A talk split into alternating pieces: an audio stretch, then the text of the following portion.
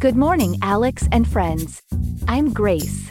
Today is Monday, November 20th, 2023, and you're listening to Alex's News.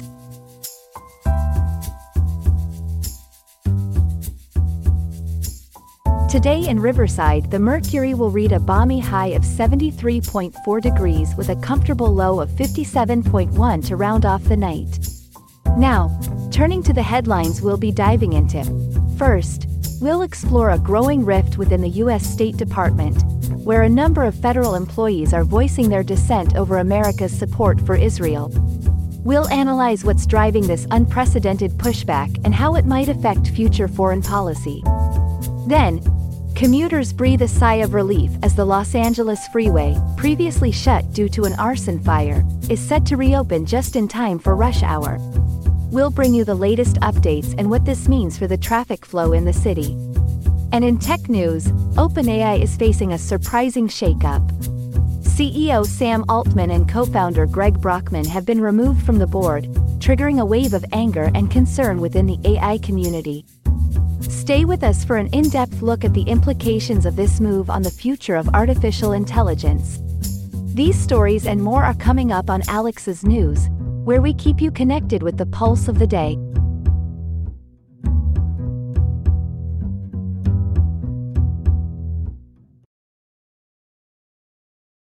There's an unusual stir among federal employees that's catching the nation's attention, with implications that could go beyond the immediate controversies.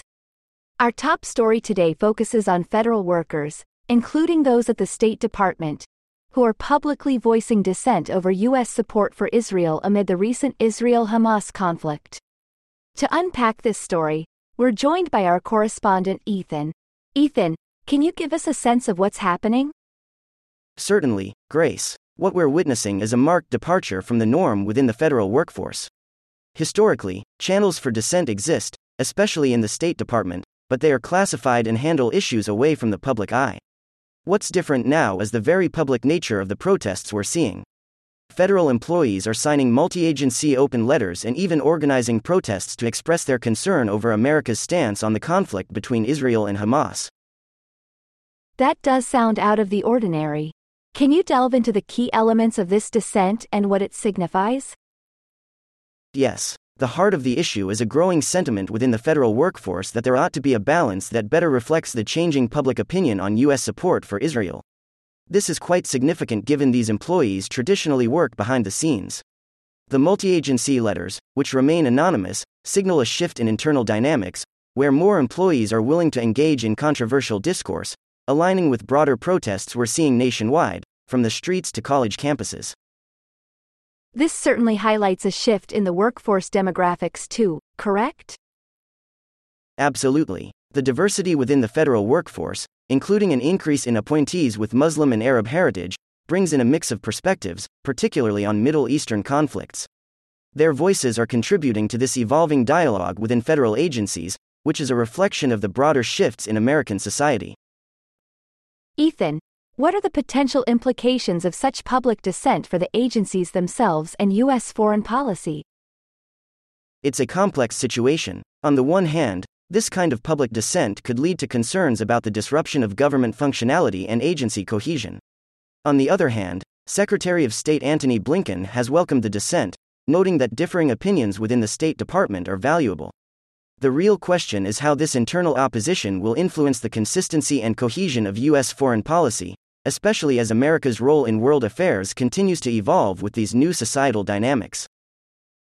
With these developments, are there any concerns about the career repercussions for those who have chosen to speak out?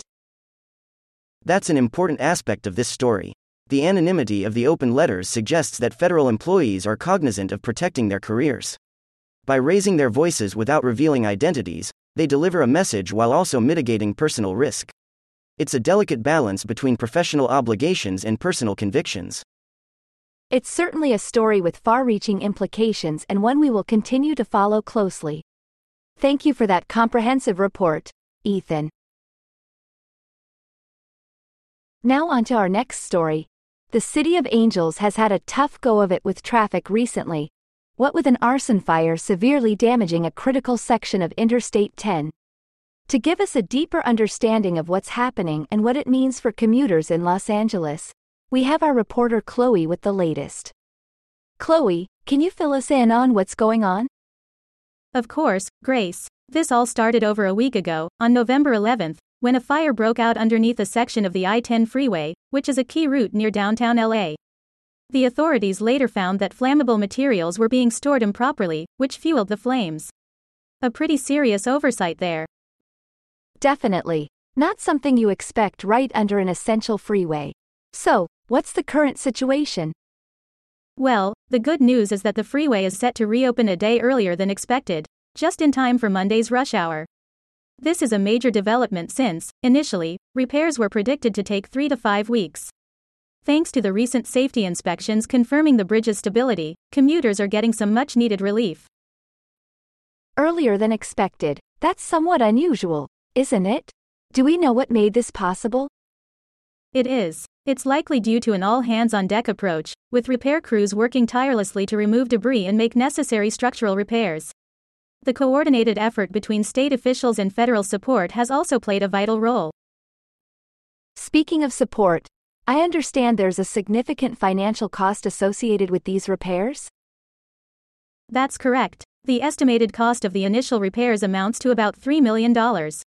The federal government is expected to cover this, which is a relief for state finances, especially given the broader conversation this incident has sparked about leasing land under freeways.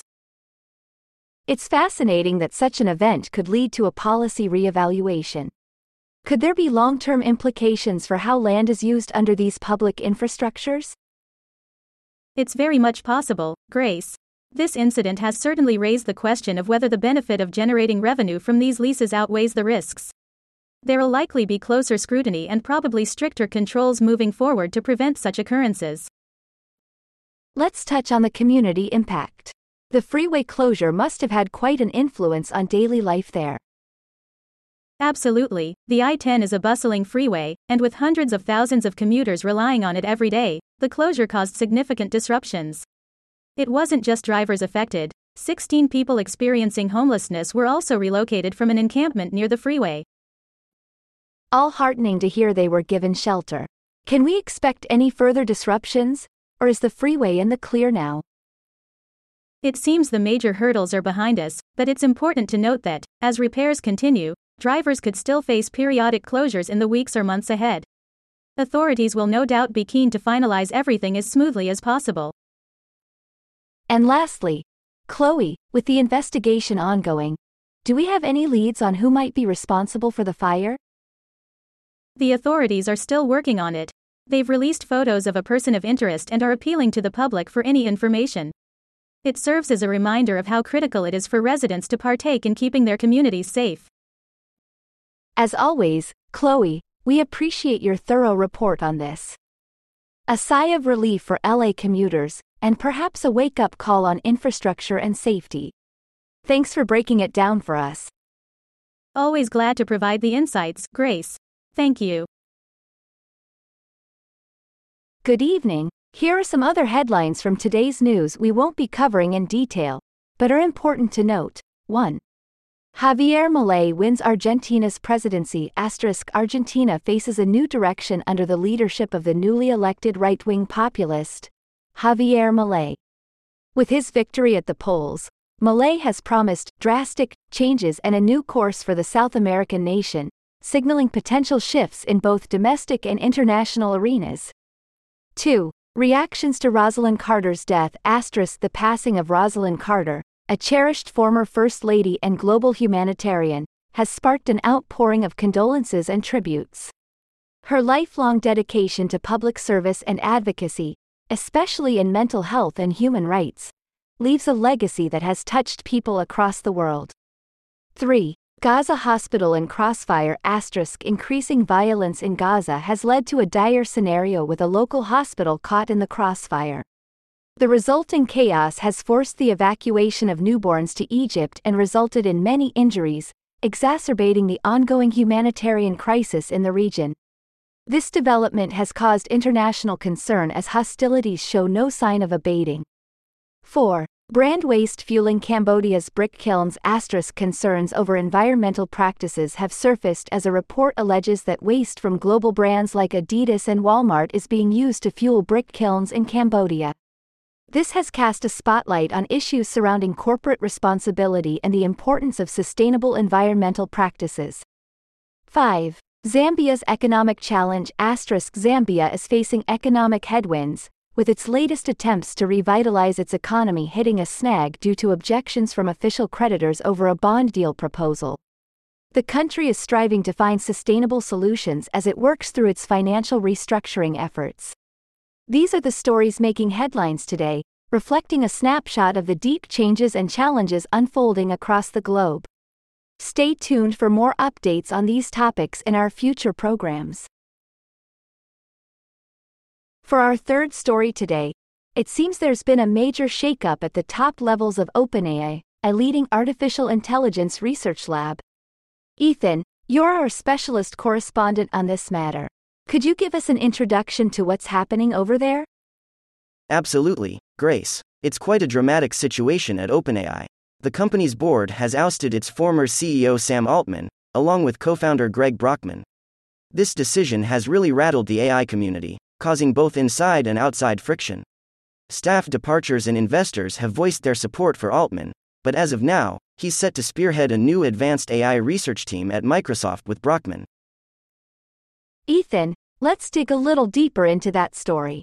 What were the key factors behind Altman's departure and how has this affected the AI community? Well, Grace, the specifics behind this board level decision are still somewhat murky, but what we know from reports by the Washington Post, Bloomberg, and others is that there was a tumultuous weekend of negotiations. There was a strong push from employees and investors to bring Altman back, but in the end, those talks broke down. This discontent has seen some key staff members quit, and it certainly struck a contentious chord within the broader AI community. That does sound pretty intense. Now, OpenAI isn't just any company. Its mission involves working toward artificial general intelligence for the public good. Can you speculate on the potential consequences of this leadership upheaval, especially with such a specialized mission?